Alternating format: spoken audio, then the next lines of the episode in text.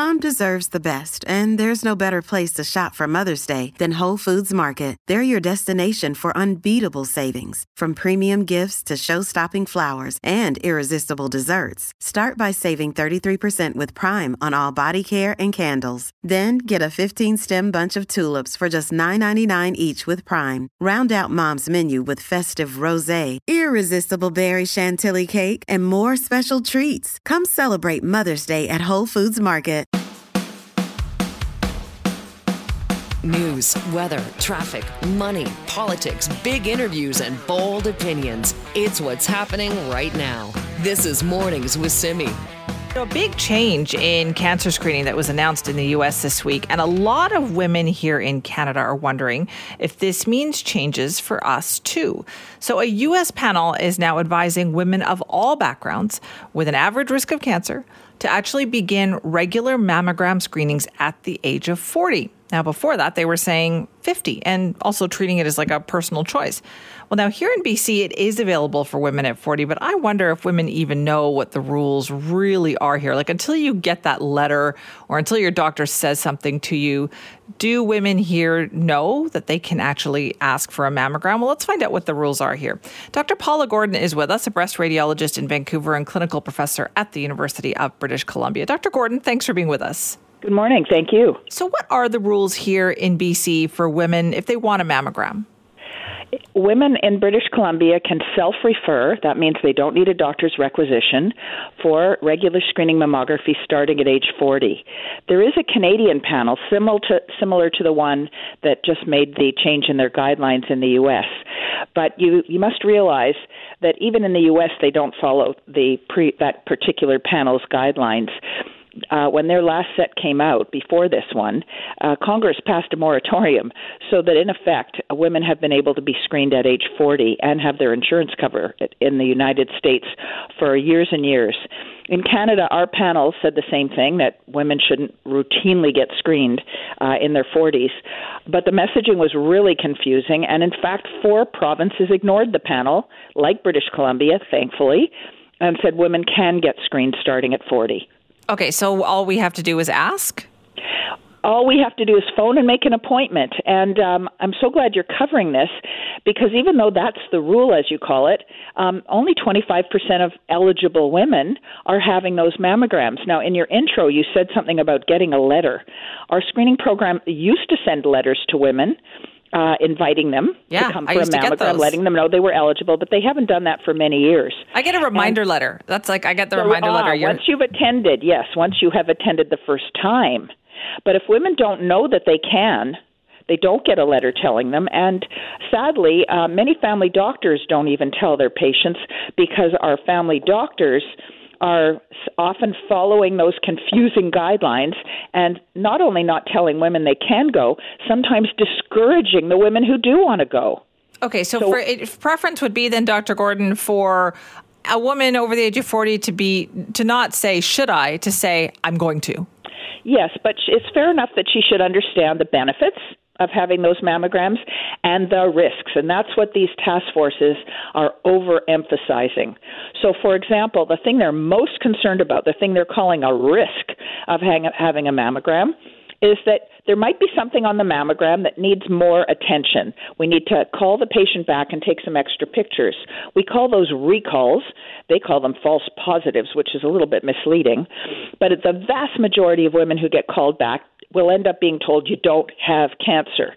Now, while they're waiting for those extra tests to be done, of course it's a little nerve wracking, but that anxiety is transient, and once the extra tests are done and they find out they don't have cancer, that anxiety uh, has been shown to not cause long term harm. Okay, I've had that happen to me actually. Well, and, women are used to that. Yeah, and all, another test. Yeah, yeah all I was told was, "Oh, listen, we just need to get a clearer picture of this. That's all." And I was like, "Okay, that's fine." So I went back and, and had another one done. And yeah, you, you you wonder, oh, did they see something? But it's so efficient. The system, I think, does a good job of reassuring you.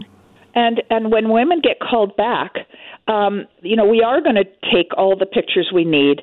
Sometimes they need an ultrasound. In a very small proportion of women that get called back, we actually have to do a procedure called a needle biopsy, which is done with freezing.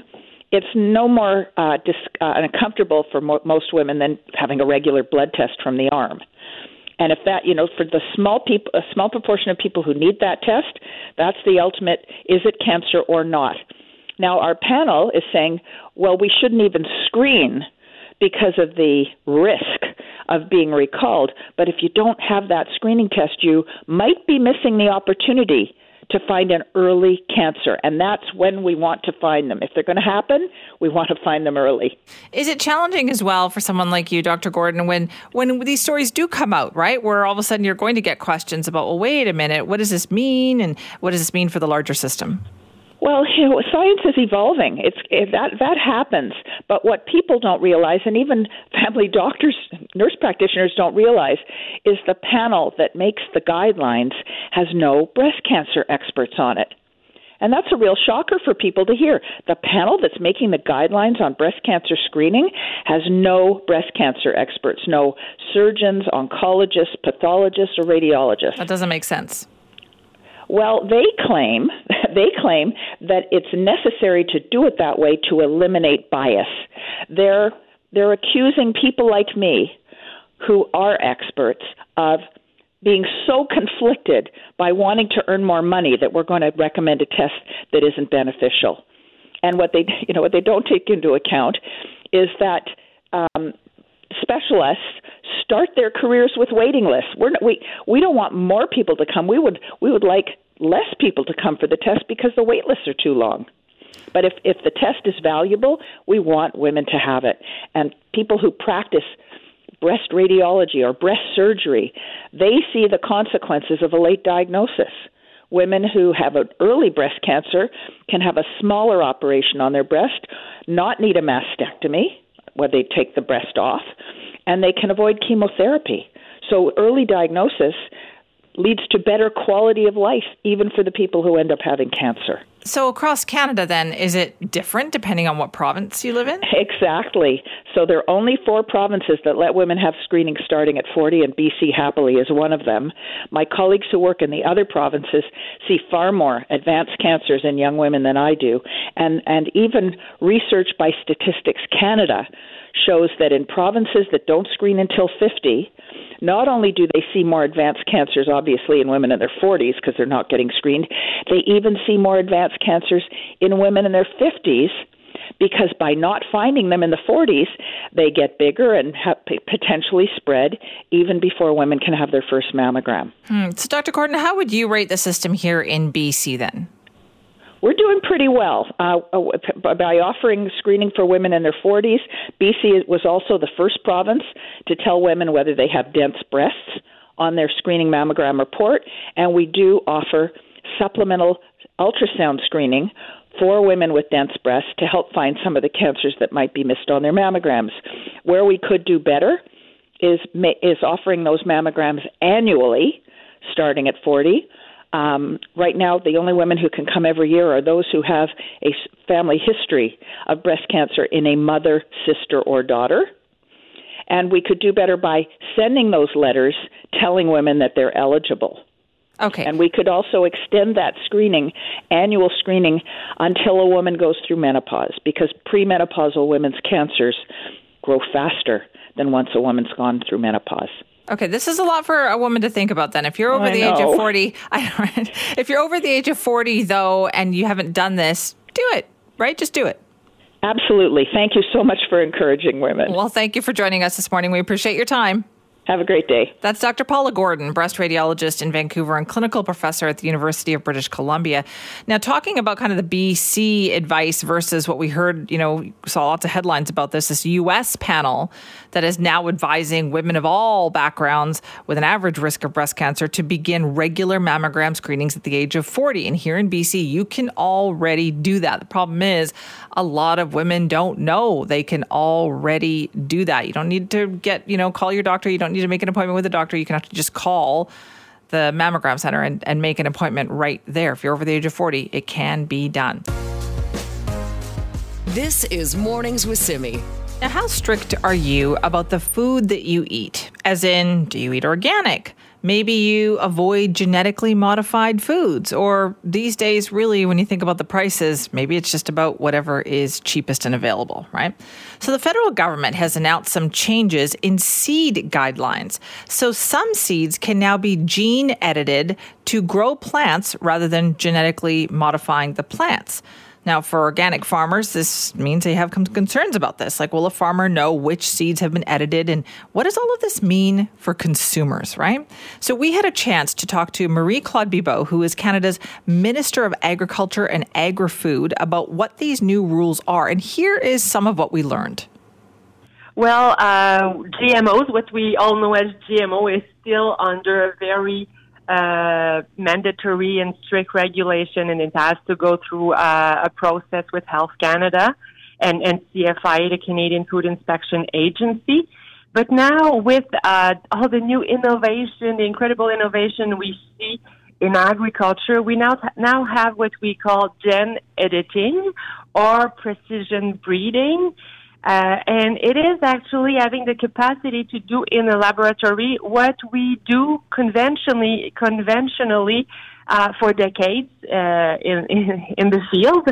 So now we can um, strengthen uh, the seeds, for example, to make them more resilient to drought, more resilient to, to a pest, for example. So then it would mean um, having this capacity to to produce even in in the case of uh, a dry environment or not having the same need in terms of pesticides. So there are a lot of good um, good things around this gene editing or this uh, precision breeding innovation, mm-hmm. and we have recently. Um, uh, issue uh, some clarification around it to make the difference between GMOs and any other type of gene um, manipulation that would uh, include a foreign DNA or include a new trait uh, that might pose a risk to the environment. So when we are talking about gene editing, which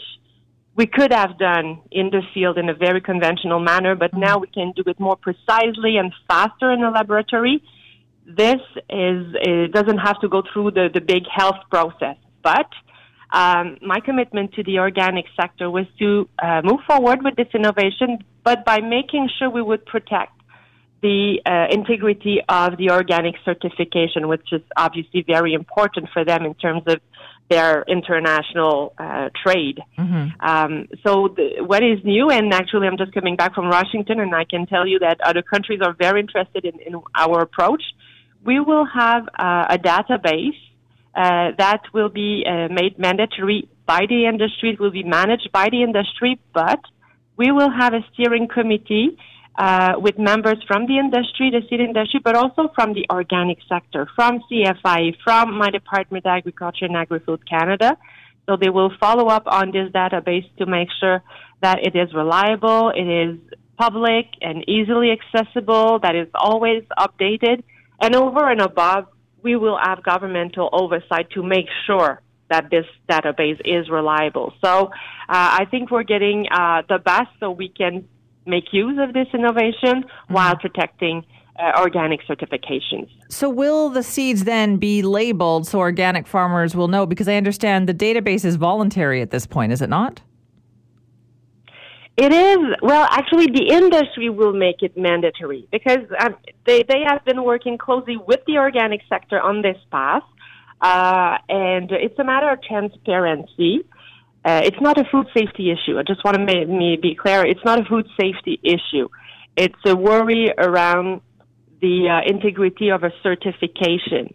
So I'm strongly convinced, and I, having had conversation with my international colleagues uh, this earlier this week, our approach with this database that will be made mandatory, yes, by the industry, but with an oversight uh, by the government and having the organic sector on the steering committee as well.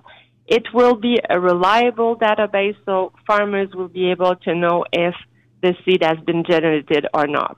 Okay, because I know, so there won't be any labeling requirements, though, right? So consumers won't be able to know which like the food that they're eating, whether that came from seeds that were gene edited or not. So it, it ends essentially once the food is grown.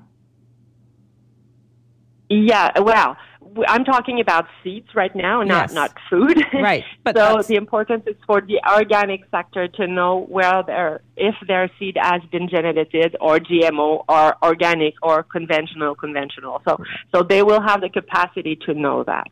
Okay, so you feel that organic farmers will be protected here?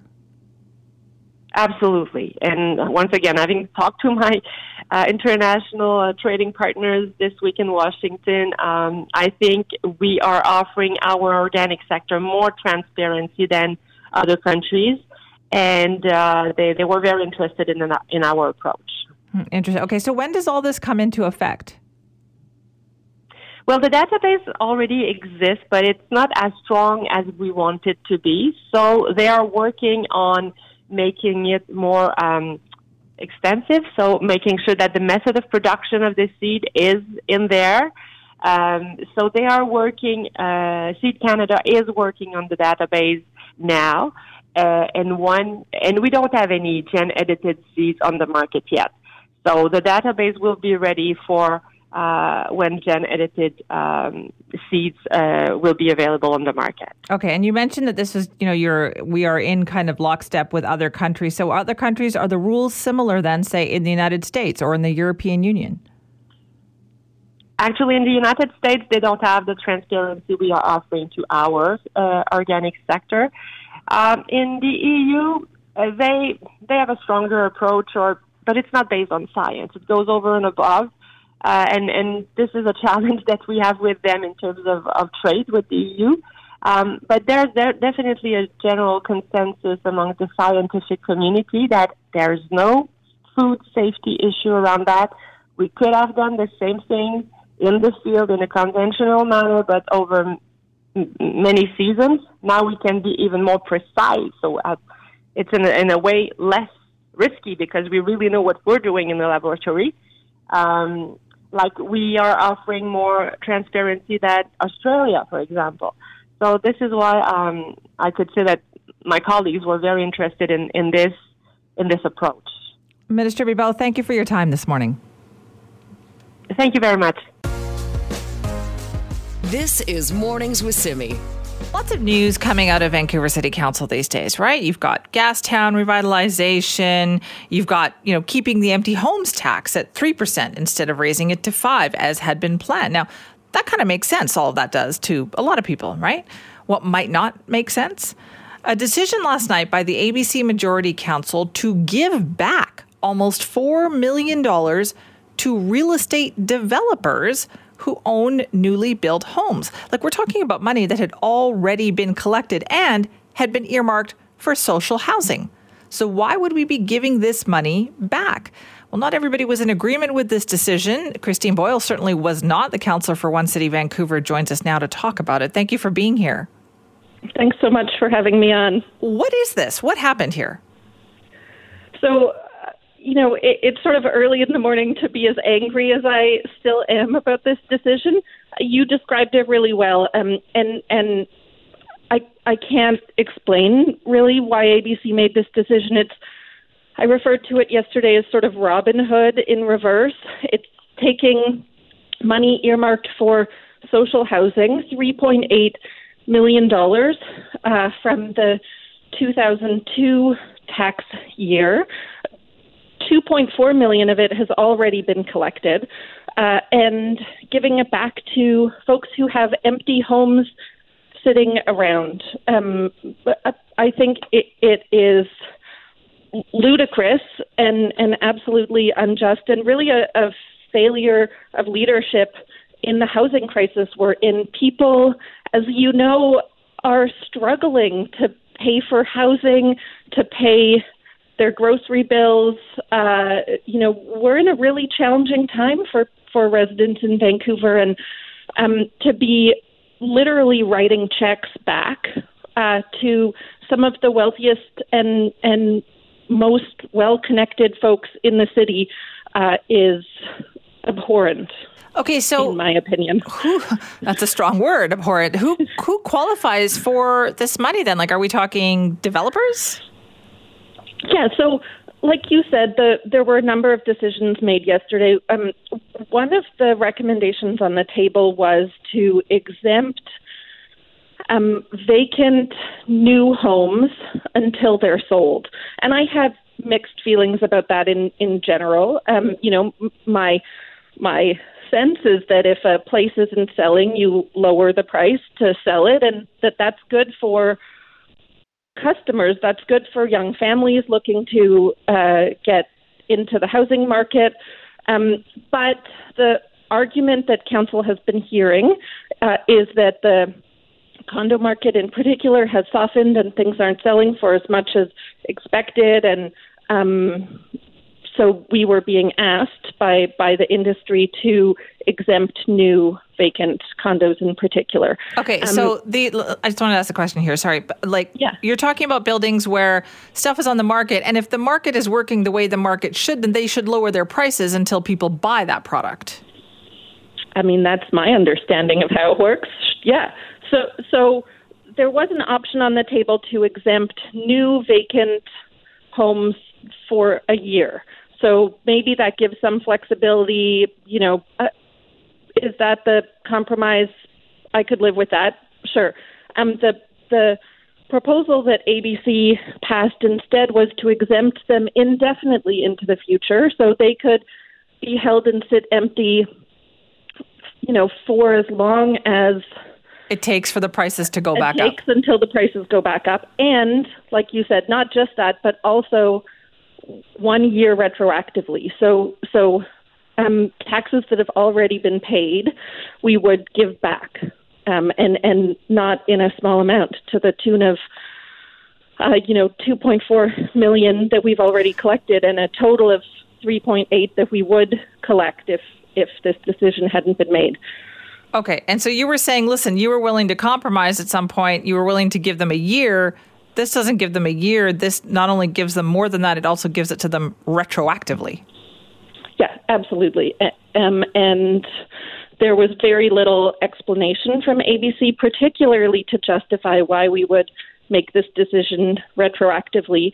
Uh, we have heard many times that there, well, of course, for the huge need for for non-market housing, um, but particularly from the community housing sector, from nonprofits and co-ops, that because of the financial situation uh, uh, everyone is in, there are funding gaps on many of their projects. So there are a lot of new non-market homes that are permitted, ready to go, but the projects have a financial gap that they need help to cover. Um, and the revenue from the empty homes tax is allocated towards grants that do just that that that uh, that help fund non-market housing to cover those gaps or to deepen the affordability of new non-market housing. You know, the goal of the empty homes tax isn't revenue; it's to bring empty homes back onto the rental market. But over the course of its life, it has generated 115 million dollars, and that funding has made really important differences in getting new non-profit and co-op housing built and deepening the affordability of that housing. So this this is real money that is accomplishing good and important things to address the the really most affordable end of housing in our housing crisis and and instead we're we're just giving it back. Yeah, this uh, this one gets me. Uh, listen, Councillor Boyle, thank you for your time this morning. Anytime. Thanks for having me on. That's Christine Boyle, counselor for One City Vancouver. So essentially, the ABC Majority Council voting to take away any incentive that developers of you know buildings and things would have to get a unit moving, cut the price, get it sold, because uh, otherwise we're going to have to pay the empty homes tax. Well, that that's gone. Not only is that gone, they gave the money back to them uh, from the past year, so gave them millions of dollars back. So where is the incentive then to lower the price so that you could actually get into and potentially afford a unit there, right? This one doesn't make any sense to me. This is Mornings with Simi. Well, days now since a damning report came out about BC Housing and its relationship with nonprofit housing provider Atira, and still no response from that organization. The CEO of Atira, Janice Abbott, has certainly fielded a lot of media requests, but has remained silent. Now, the board of Atira says they've done nothing wrong. They don't think a change in leadership is needed. Now, this is despite knowing that the organization was circumventing BC housing rules to get money and using money not the way it was supposed to be used. The provincial government has said they believe change is needed, but is there any power to make any of that change happen? And if there is, will they use it? Well, joining us now to give us an update on the situation is Ravi Kahlon, BC's Minister of Housing. Thank you for joining us.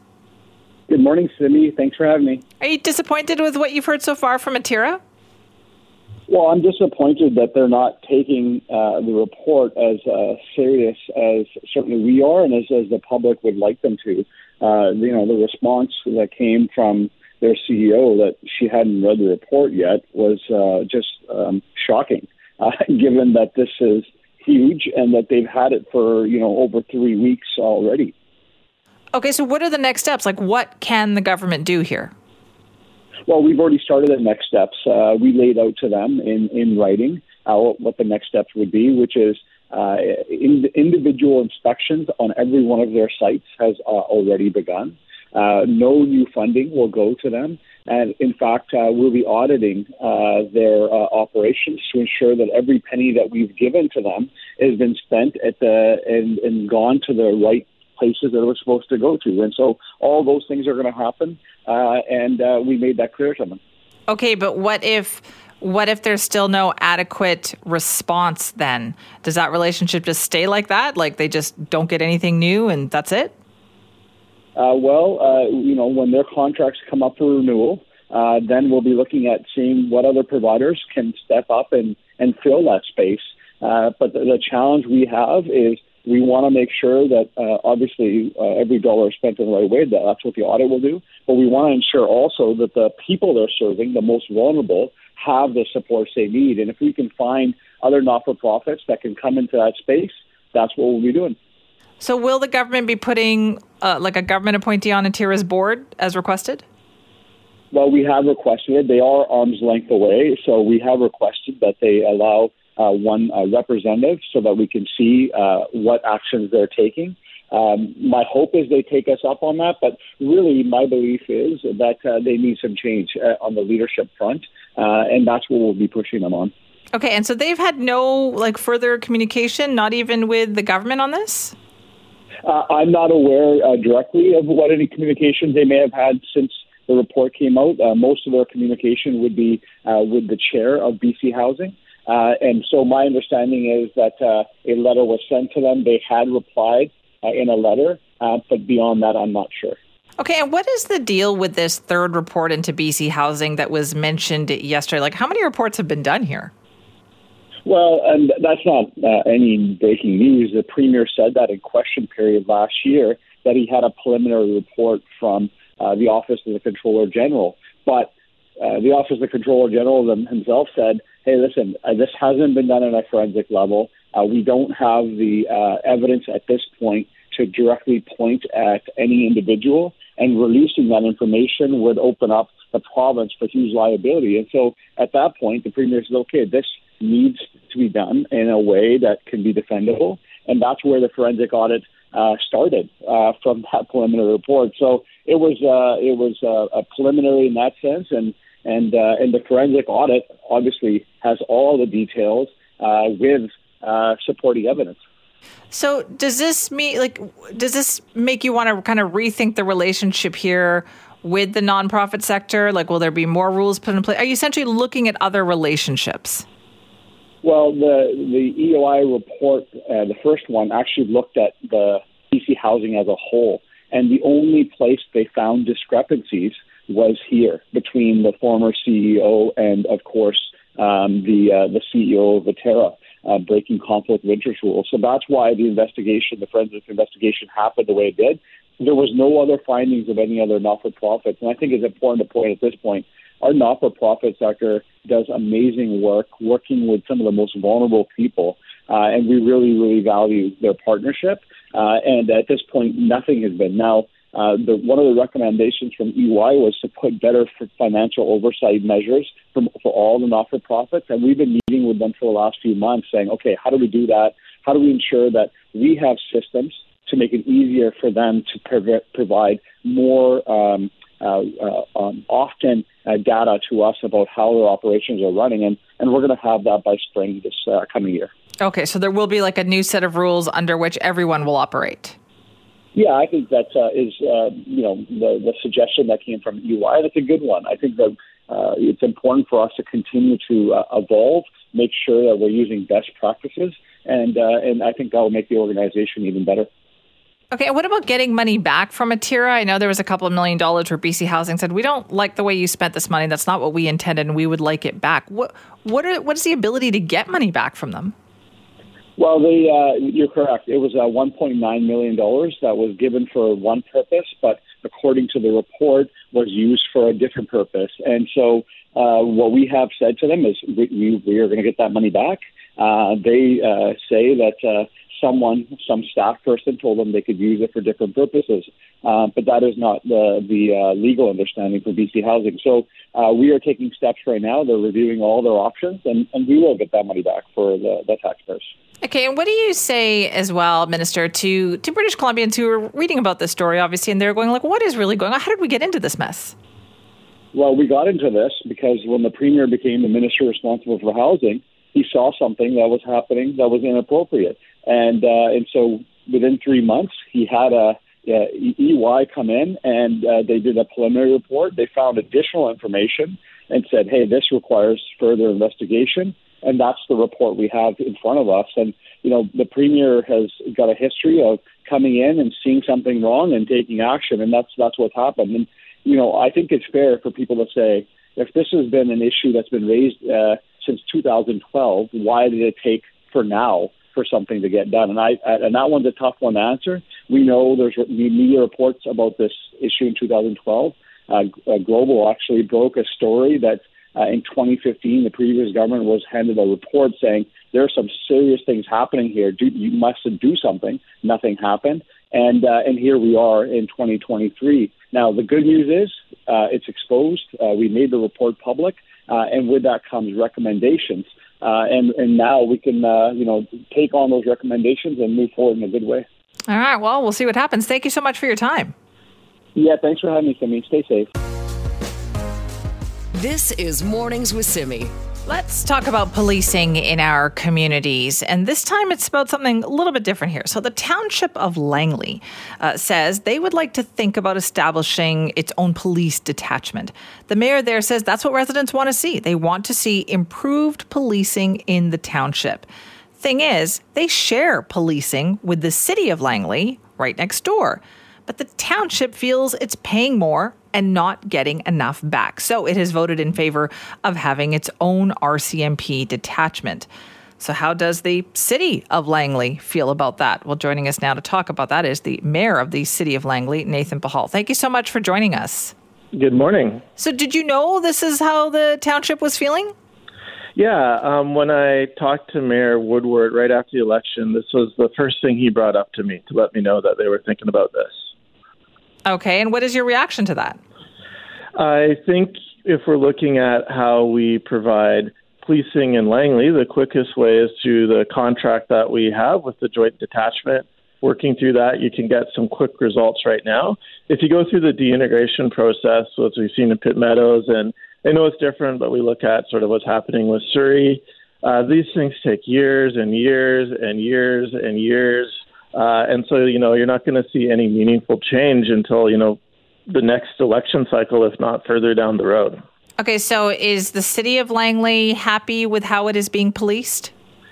I think, you know, we're having that broad discussion around, you know, policing and how we can shift resources around. I mean, from the statistics, uh, we have uh, 585 residents to one RCMP member as far as what we have in the contract. And the township, they have one RCMP member for every 1,170 residents of their community.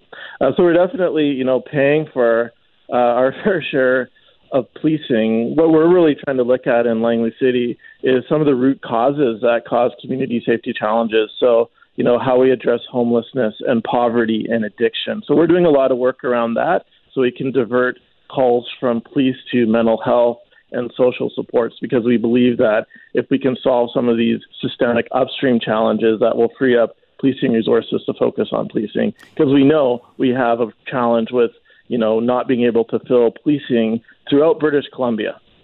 So, do you still think, though, the best idea is for the two to stay integrated in terms of policing? Yeah, integration makes the most amount of sense. I mean, there's a reason why we have one homicide team for Metro Vancouver, why we have one crime reconstruction team for Metro Vancouver. Integration, when it comes to policing, which is very technical, uh, gives us those economies of scale. I mean, the thing I always bring up is we have a shopping mall, Willowbrook Shopping Center. A third of it's in the city, two thirds of it is in the township. If someone calls 911, are we going to get a township RCMP and a city RCMP showing up? Right. So, do people understand that though? Because it just feels like right now, with policing such a hot button topic, what they want is to they want to see more police. Yeah, and I think we don't get there by you know setting up separate detachments. We know that there is a crisis when it comes to the amount of people that we can recruit. Uh, that's a problem throughout BC, throughout Canada. So if we do split into two detachments, or um, you know start our own police service, which we're not considering doing, that means that there's going to be more overhead, which means we're going to have to have even more people to do the same job. So that's just going to exacerbate the challenges with uh, the gap in policing and the ability to recruit RCMP members in Metro Vancouver. Okay, so what are the next steps here? Like, what what do you think should happen now? Yeah, I mean, this is a, a prescribed process, so it is um, reports that have to be put together by the township. We obviously are going to fully participate in this. There's reports we have to do have to prove out that a transition plan makes sense and that it's viable. The province has to look at it. They'll have questions. They'll be back and forth. They'll have to approve it at some point. Once it's approved, then we have to go through the process of actually how all this works. You know, we're probably going to have to build a new detachment if it actually gets to that point in the city. That will take four, five, six years to build. Once all of that's done, then the actual process of having two detachments starts. So, you know, this could very well take a decade. You know, you just illustrated right there about why I think we, we shy away from having these discussions, right? Because nothing does happen overnight, does it? No, it doesn't. And, you know, the, the quickest way, I think, to get things done is within some of the existing structures. So, again, we have a um, contract that we signed um, in 2007 that we've been renewing every five years with the township. If it truly is about you know, making sure that there's more resources for the township, that's something that I'd be really happy to sit down and have a conversation with uh, Mayor Woodward for because we are, you know, neighbors and we want to be great neighbors. And of course, we wouldn't do anything to prevent the township from getting, you know, the number of police that they'd like to see. It just makes sense. Right. I guess the other question here, too, is like from what it sounds like, from the way you're describing it, the issues facing the city of Langley, the township of Langley, are similar to what you would find in, in Vancouver or and in Surrey uh, in dealing with mental health issues, to, in dealing with homelessness. Like it just feels like it is everywhere. Absolutely. Uh, it is, uh, whether you're in Kelowna or Surrey or Vancouver or on the island, we're all dealing with the same challenges. And that's why we're trying to look at the upstream approaches as well. So you you may not know, but one of the discussions happening within BC is when you call 911, we want to have a option for mental health. So these are sorts of the ways that we're trying to, you know, fully empower the police to be able to focus on core policing and divert some of those calls that police are responding to because they're literally the only people who can uh, to the, the people that would be having the right resources and skills to really help folks Okay, so that would be interesting. So you called 911 and it's fire, police, ambulance, or mental health help. Correct. That would that would make a big difference, wouldn't you say?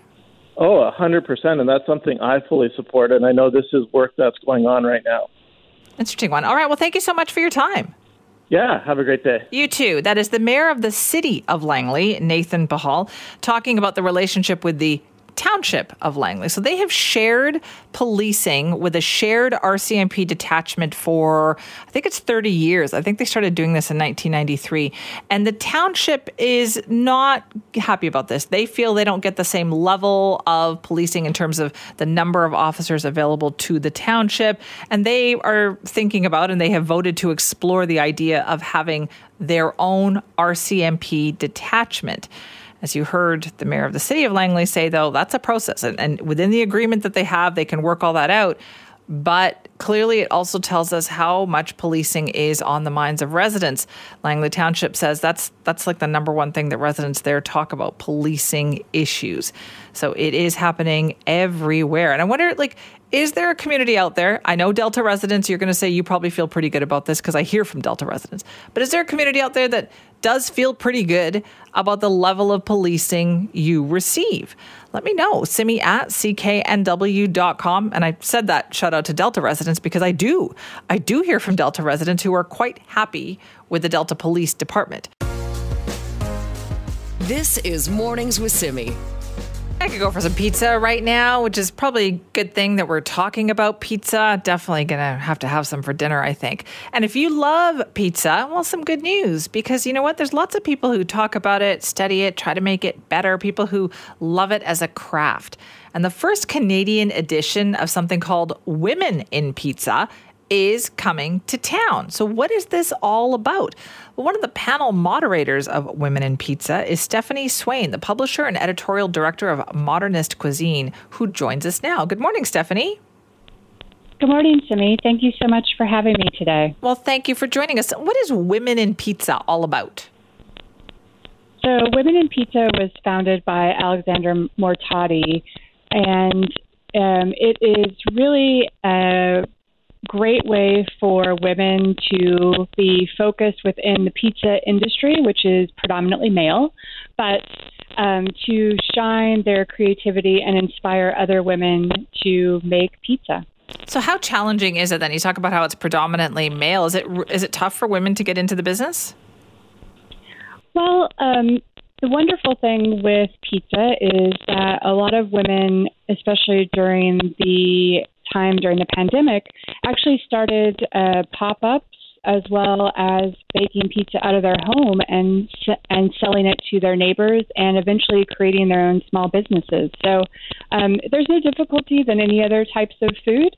Um, it's just uh, a lot of women have decided to kind of continue to grow in this specific area. Now, is there ways in which the industry is helping with that? Definitely. I think there are, we have a lot of allies in the pizza world, um, other men who have really pushed women forward in the limelight um, that have um, created a, a, level platform for women to compete. And um, there are also just some amazing women that have been in the industry for decades now that are getting the recognition that they should receive. I absolutely love this because you feel like, okay, yeah, pizza feels to me like the great equalizer because everybody loves pizza, don't they? Um, the wonderful thing about pizza is you can travel all over the world and still ask for pizza, and everyone knows what that is. That is very true. So, what is key here, do you think? Like, when, when you're looking at this particular issue, what has made the difference in getting women involved? Uh, I think uh, programs like yourself, um, writers and publishers like myself, is you know media embracing and looking at promoting women within the field. I think that's a great step forward.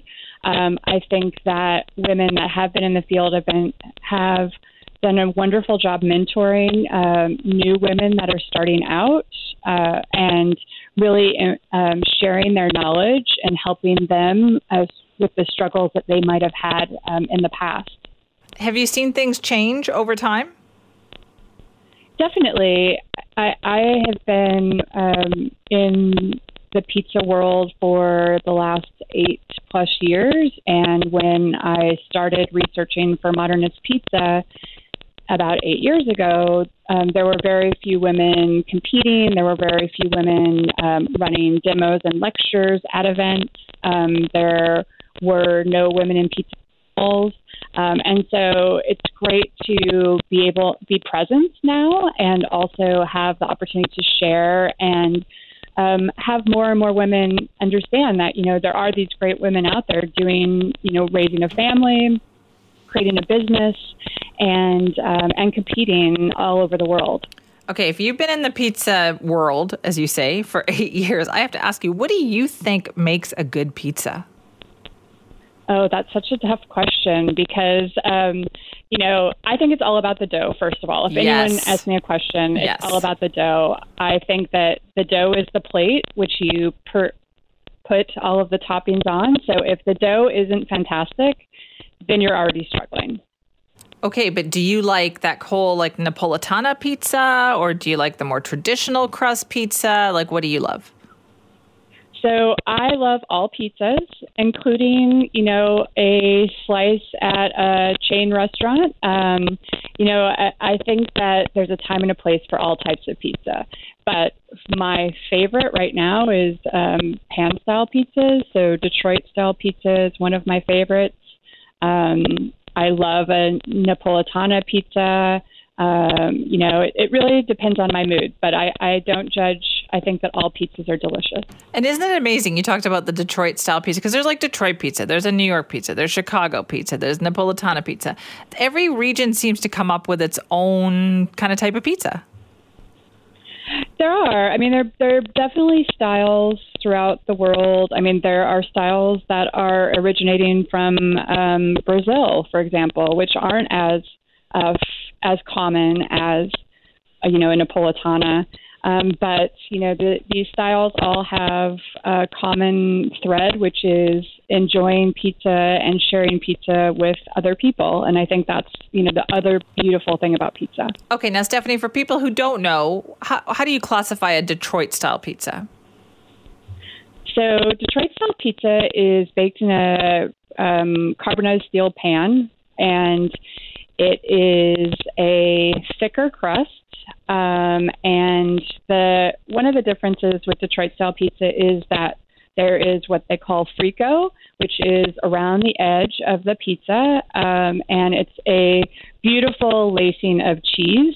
Um, so if you love cheese, this is the pizza for you because you not only add this brick cheese around the layer around the edge of the pizza, which then it gives you this kind of beautiful blackened, crunchy. I think of it like the lasagna noodles um, with the extra cho- extra um, crispiness, and then you put uh, cheese on top, and so the sauce is actually race car striped, as they would say, across the top. So the t- sauce is not baked when you make the pizza. Okay, I am sold. It's put on afterwards. Oh my goodness. I am sold. I'm even looking at pictures right now going, why have I never had this before? So do you think this is like the next big thing? I definitely think that Detroit style pizza has continued to rise amongst other um, traditional styles. Uh, and I think that it's getting better and better too. You know, people, just like all types of pizza, the more people that embrace a new style, the better it gets because people start to customize it. The dough gets better. Um, the toppings get better. You know, putting fresh ricotta on top of a Detroit style pizza, absolutely delicious. Putting a little Mike's Hot Honey drizzled on top, on top of the ricotta, another layer of deliciousness. Um, so all of these things, I think, make a fact make the factors of uplifting the style that might have existed for a while. Well, now I'm sold, and I'm going to have to look up some recipes and try to make this on my own. But Stephanie, thank you very much for joining us this morning. Thank you, Simi, and I hope you enjoy your next slice of pizza, and it's very soon. I hope so too. Thank you for that. That is Stephanie Swane, publisher and editorial director of Modernist Cuisine. And Stephanie will also be on the panel, actually, that's going to be talking about women in pizza. It's a moderator, it's a Women in Pizza uh, event that's coming to town. Uh, it's actually going to be a pretty good one. They're talking about it's like a bakery food expo that's happening in the city, and Women in Pizza is one of the panels that is happening there. And I'm sold. I would like to try Detroit style pizza now. I'm going to have to try to figure this out somewhere. And if you know a place I can get it, let me know. Simi at cknw.com.